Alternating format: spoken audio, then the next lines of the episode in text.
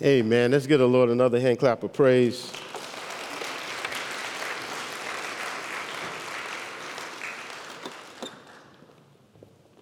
Let's give this choir another hand as they, amen.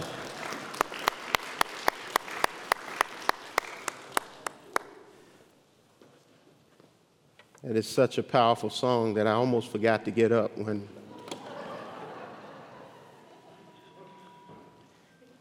Good to be reminded this morning of the greatness of our God. Uh, that when all chaos is going on around us, when we remember how great God is, and when we remember the bigness of God, it gives us a sense of peace and joy peace that the world can't give and the world can't take away. So we thank God for the reminder of the greatness of God. Amen. Amen. Amen. So we have been on a study. Pastor George has been leading us on the study of not sure. And uh, to remind us that God gives us space to wrestle uh, with uh, the issues of life, to wrestle with theological issues, to, to wrestle with the questions that we have. God is big enough uh, to create that space. He's patient enough uh, to create that space where, whether we are believers or unbelievers, God gives us time and space uh, to wrestle with those issues. And uh, we are all moving from unbelief to belief. Uh, we're all moving to become more and more like Christ. And that means we have to wrestle uh, with some things. And I'm so glad that we serve a patient God who gives us an opportunity to wrestle with things in community. And so today we're going to be looking at not sure Jesus is the only way. Not sure Jesus is the only way. And we're going to look at uh, John chapter 14, verses 1 through 7. Uh, if you're able to stand, uh, will you do so, please?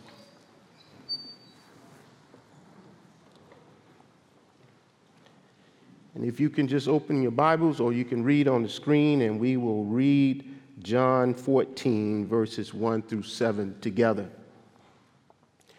And it reads as follows Do not let your hearts be troubled. Believe in God believe also in me. In my Father's house there are many dwelling places. If it were not so, I would have told you that I go to prepare a place for you. And if I go and prepare a place for you, I will come again and will take you to myself, so that where I am, there you may be also. And you know the way to the place where I am going. Thomas said to him, Lord, we do not know where you are going and how can we know the way? Jesus said to him, I am the way and the truth and the life. No one comes to the Father except through me. If you know me, you will know my Father also. From now on, you do know him and have seen him. Amen. You may be seated. This is the word of the Lord for the people of God. Thanks be to God. Not sure. Jesus is the only way. Quite a few years ago, a young lady at former church that I pastored, I, I had just preached uh, a sermon, and the young lady was from Berlin, Germany. And uh, she joined the church. She came down the aisle uh, that Sunday and wanted to become a follower of Jesus Christ, and become a member of the church. Uh, but on the following Sunday, uh, she uh, went to our new members class. And it was in that class that there was something that the deacon who led that class said something that she strongly disagreed with. And so you can imagine on that following Monday, I woke up to a very long email. and she said to me, Pastor, I have a problem. Uh, one of the deacons in the new members class shared with me that Jesus is the only way. There's no other religion that, can, that gives us access to the Father. And she, in a, in a long litany, she began to explain that Jesus can't possibly be the only way. What about the other religions? Uh, what about those who haven't heard? And she began to share with me, and I had to think a long time because I wanted to make sure that, uh, that she, she's a precious soul in the sight of God, and I wanted to make sure that I uh, spoke to her uh, in the clearest sense of the word. And we kind of landed on, on the fact that this is something that uh, we're going to have to wrestle with. But she decided not to join the church and decided not to accept Jesus as a Savior. And in some ways, I felt that I had failed her because I, I should have been able to say, well, let's walk together, let's talk about this a little bit longer rather than in just one email. And, and from time to time, we had talked, and she moved back to Berlin and uh, resides in Berlin, Germany now. But she was wrestling with the issue that Jesus couldn't possibly be, be the only way. What about Hinduism? What about Buddhism? What about all of the religious faiths of the world? And she believed that all religions lead to God. There may be a different road, but all of the religions of the world lead to God. There may be another name for God in the other religions. And it was this particular passage that I shared with her amongst the other passages that I shared with her. But I began to think about that in the context of preparing for this particular sermon is that it's a very legitimate question question for a believer as well as an unbeliever in the 21st century to, to really say, I'm not sure that Jesus is the only way. It, it's, it's a legitimate question, it, it, and God gives us space to wrestle with that. And the question came to me is what is it? What is it in, in the 21st century that would cause us to question the fact that Jesus is not the only way. What is it about our cultural ideologies? What is it about what's going on in the 21st century? And, and I would submit to you that there's always been a question of whether Jesus is the only way or not.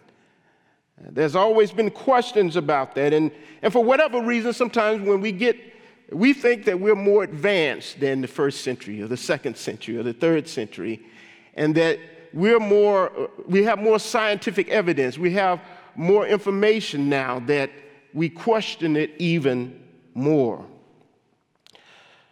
But there are questions that center around this main question. And one question is Is Christianity too narrow?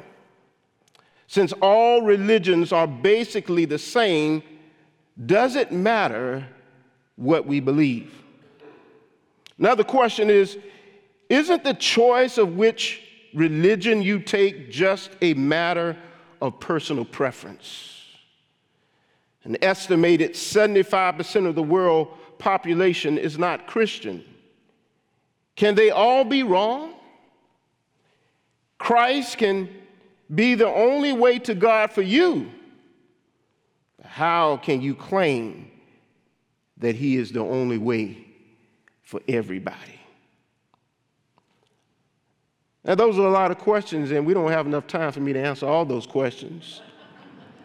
So I'm going to have to take some shortcuts today in how we answer this, but there are a lot of books out there that, that really wrestles with many of these questions.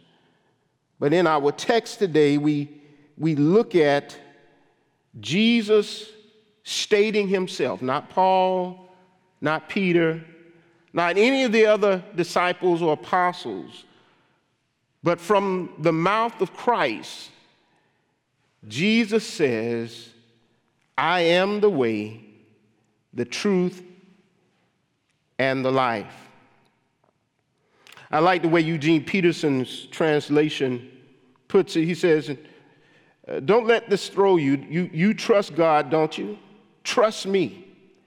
There is plenty of room for you in my Father's home. If that weren't so, would I have told you that I'm on my way to get a room ready for you? And if I'm on my way to get a room ready, I'll come back and get you so you can live where I live. And you already know the road I'm taking. Thomas said, Master, we have no idea where you're going. How do you expect us to know the road? Jesus said, I am the road, also the truth, also the life and no one gets to the Father apart from me. If you really knew me, you would know my Father as well. From now on, you do know him, and you've even seen him. Now, this pericope of Scripture is, is a long line of statements that Jesus has made, and he's talked about his coming death. He's talked about preparing the disciples and getting them ready for his departure. Many of us know the story of Peter. He pulls Jesus aside and tells him that, that this is not true.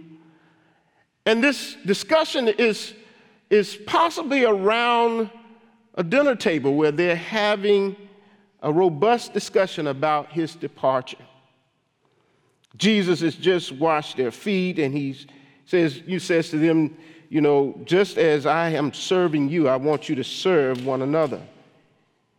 And so here we are, and Jesus begins to tell the disciples to put their weight down on the fact that he is the way, the truth, and the life.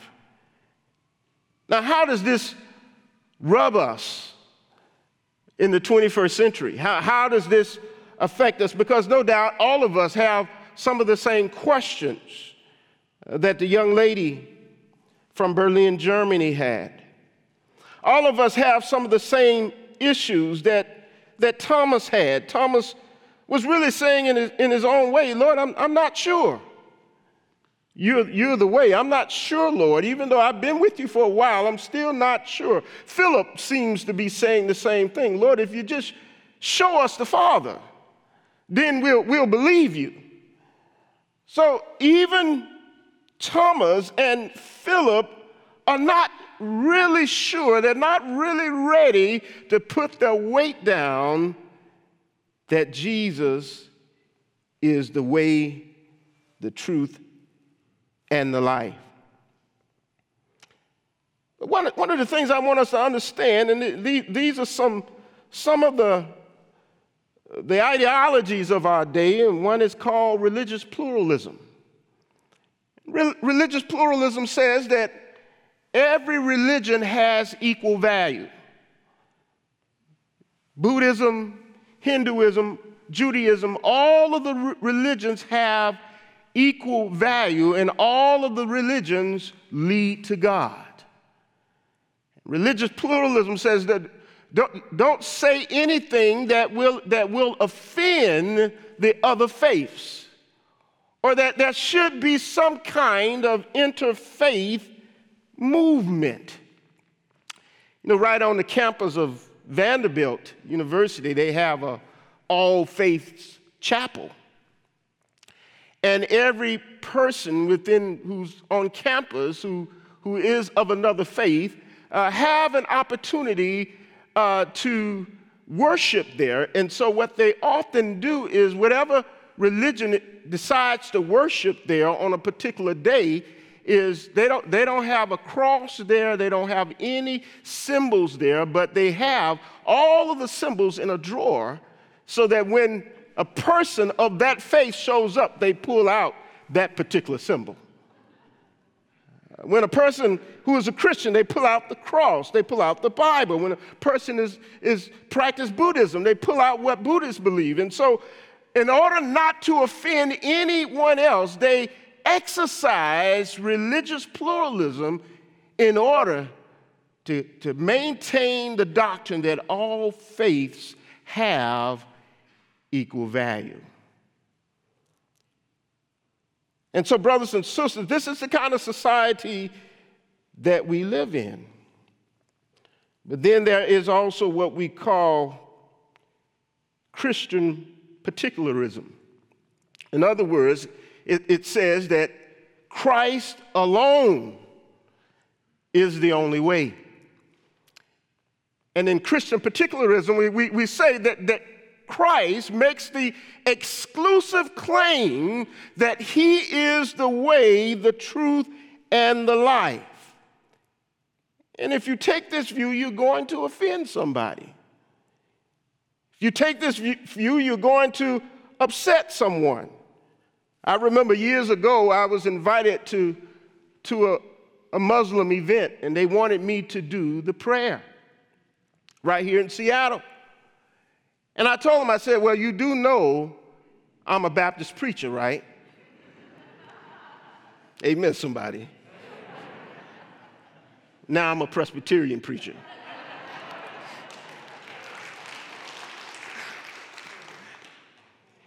and I said, Now you're asking me to do the prayer, and I'm going to say when I close my prayer in Jesus' name. And they were okay with that. And I remember standing before that audience and praying and closing in Jesus' name. And it was so quiet in there that you could hear a pin drop. But that's the claim that we, we make. That, that's what we believe. I want us to think about this. I want us to think about what Jesus is saying here that Jesus speaks for himself, that God speaks for himself in the person of Jesus Christ. Jesus says, I am the way, the truth, and the life and no one comes to the Father but through me.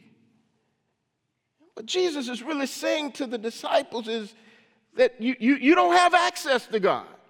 Only through me. I am the exact representation of the Father, and the Father is so into the Son, and the Son is so into the Father that our thoughts are inseparable.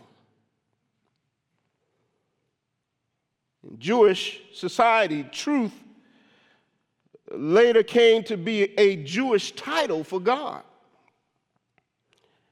That the primary significance of the statement, however, is that Jesus is the embodiment of the way. He is the embodiment of the truth. God's covenant faithfulness points to that reality from the Old Testament all the way into the New Testament. Jesus is the embodiment of the way. And what he's really saying here, brothers and sisters, is that we, we must move from religion to relationship. We, we, we must move from religion to relationship. I heard someone say that religion is man's pursuit of God, but Christianity is God's pursuit of man. That's one of the, the distinctive factors of Christianity is that Jesus pursued you, he pursued me, but religion pursues God. That's one of the distinguishing factors that Jesus pursues us and he desires to be in a relationship with us. So truth as it stands is not about religion as far as Christians are concerned, it's about a relationship. One writer put it this way that we have just enough religion to make us hate, but not enough to make us love one another.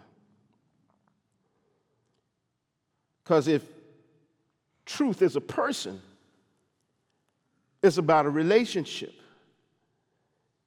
Truth is a person. It, it, it's about allowing that relationship to mature within the context of our walk with Jesus Christ. You know, there, there's another thought, it's called philosophical pluralism. Philosophical pluralism basically says, no, you, we, we have to, it's a mindset that's, that is an undercurrent within our world system.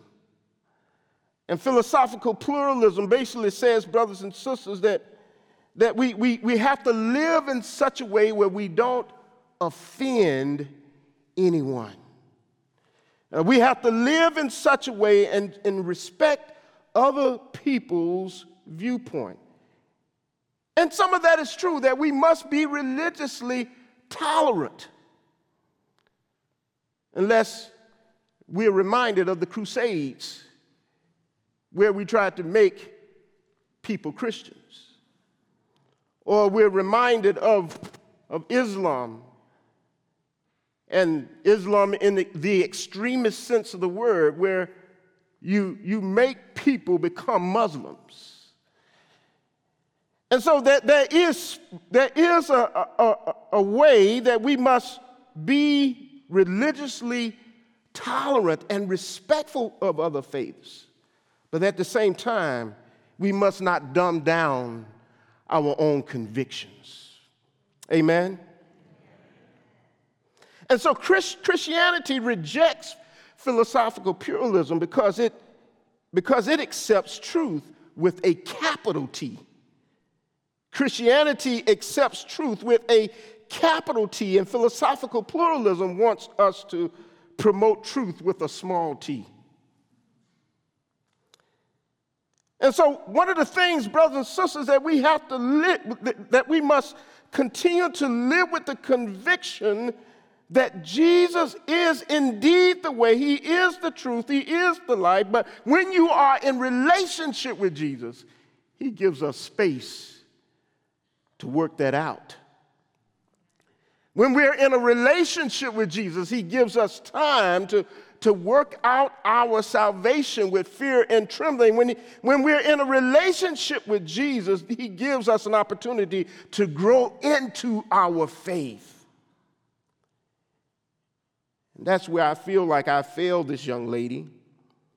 Because I should have said, wait, let's, let's talk about this. Let's, let's meet again. Let's talk some more about Jesus being, not being sure that Jesus is the only way.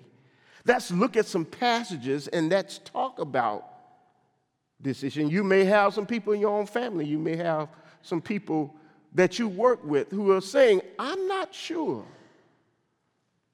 that Jesus is the only way. Well, the Christian thing to do the, the, is to patiently walk with a person and say, well, let's explore that question. Let's see what Jesus says himself about being the only way. You know, when we look at the unique claims of Jesus, that his, in other words, his, his words, and throughout the Gospels and into Paul's letters and the letters of the apostles, there are some unique claims that Jesus made, that, that he makes. He claimed to have the power to forgive sins. He claimed to be sinless. He, he claimed that he would rise from the dead and raise all men. He claimed that he would come again and judge the world. He claimed that to be the exclusive way to salvation and having access to the Father. Those, those are Jesus' claims. When we read the Gospels, he, he makes these particular claims himself. But then one writer talks about the credentials of Christ. In other words, the claims talk about the words of Christ, the credentials talks about the works of Christ, and what we discover is that Jesus always backs up his words with his works. Jesus always backs up. So his credentials point to the fact that he lived a sinful life, a sinless life. His miracles point to the power over nature, disease, demons, and death. His unique character and teaching. It was said that never has a man taught this way before with so much authority. His fulfillment of hundreds of messianic prophecies and his power to change lives and his resurrection from the dead. And what I've discovered in my own life, because it comes to a point when we talk about the words and the works of Christ, Jesus asked his disciples one day, Who, who do men say that I am? And it says, some, some say that you're Elijah, some say that you're one of the prophets. Jesus turns to his disciples, his friends, and says to them, Who do you say that I am? You've watched me walk on water, you've watched me feed 5,000, you, you've watched me do miraculous things. Who do you say that I am? And that's where the rubber hits the road, brothers and sisters, that we must move from religion to relationship, and we must ask the question, just as Jesus asked his disciples, Who do you say that I am? Hopefully, we will be able to say the same thing Peter said You are the Christ, Son of the living God. We're going to live in this context in the 21st century where people are going to say, well, Christ might be for you, but he's not for me. But you may be the only Jesus that somebody will ever see. And so you are a Christian, and a, a Christian means a person who is a little Jesus. That you are reflecting the character of Jesus Christ. I remember when I was in college, one of my favorite prof- professors, my sociology professor's name was Dr. Purna Chanda Mahanti. He was about this tall. But he had a great influence on my life. And I remember one day we were sitting in class and the subject of Christianity came out. And he said to us in the class, there were quite a few of us that were Christians, he said, I'm a Christian too. And someone asked the question, Well, do you believe that Jesus is the only way? He said, Well, no, I, I believe that Jesus is one of the ways. Dr. Mahanti was, was Hindu. And there were times where he and I would talk about Christianity. And I told him that you, you know, you, you, you have to believe that Jesus is the only way. Jesus is not just someone you add within a, a pot of religions and say that he's equal to all the other religions. It, it's about a relationship.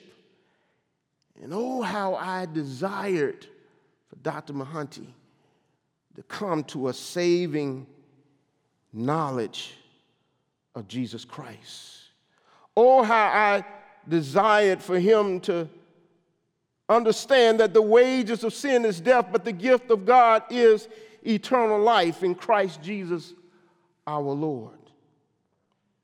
Because there will come a day, come a day, according to Acts 4:12, that there is salvation in no one else.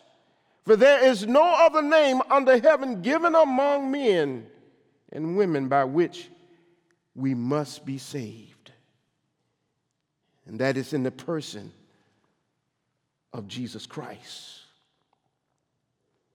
Not sure? Jesus is the only way?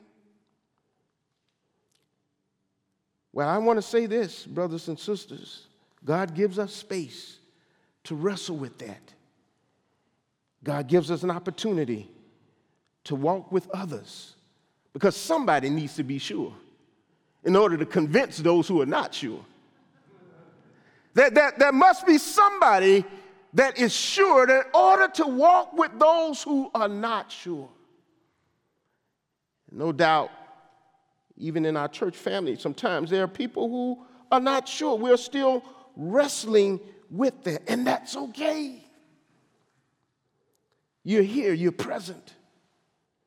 There are brothers and sisters who are willing to, to talk with you and walk with you on this faith journey. Scripture tells us, Peter says that God is not willing that any of us should, should perish.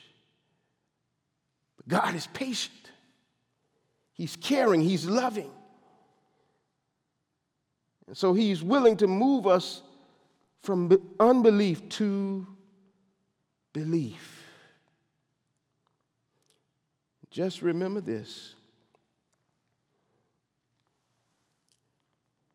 true Christianity is about a relationship and not just a religion. Let us pray. Father, we thank you for being a God who's patient, for being a God who's loving, a God who's kind.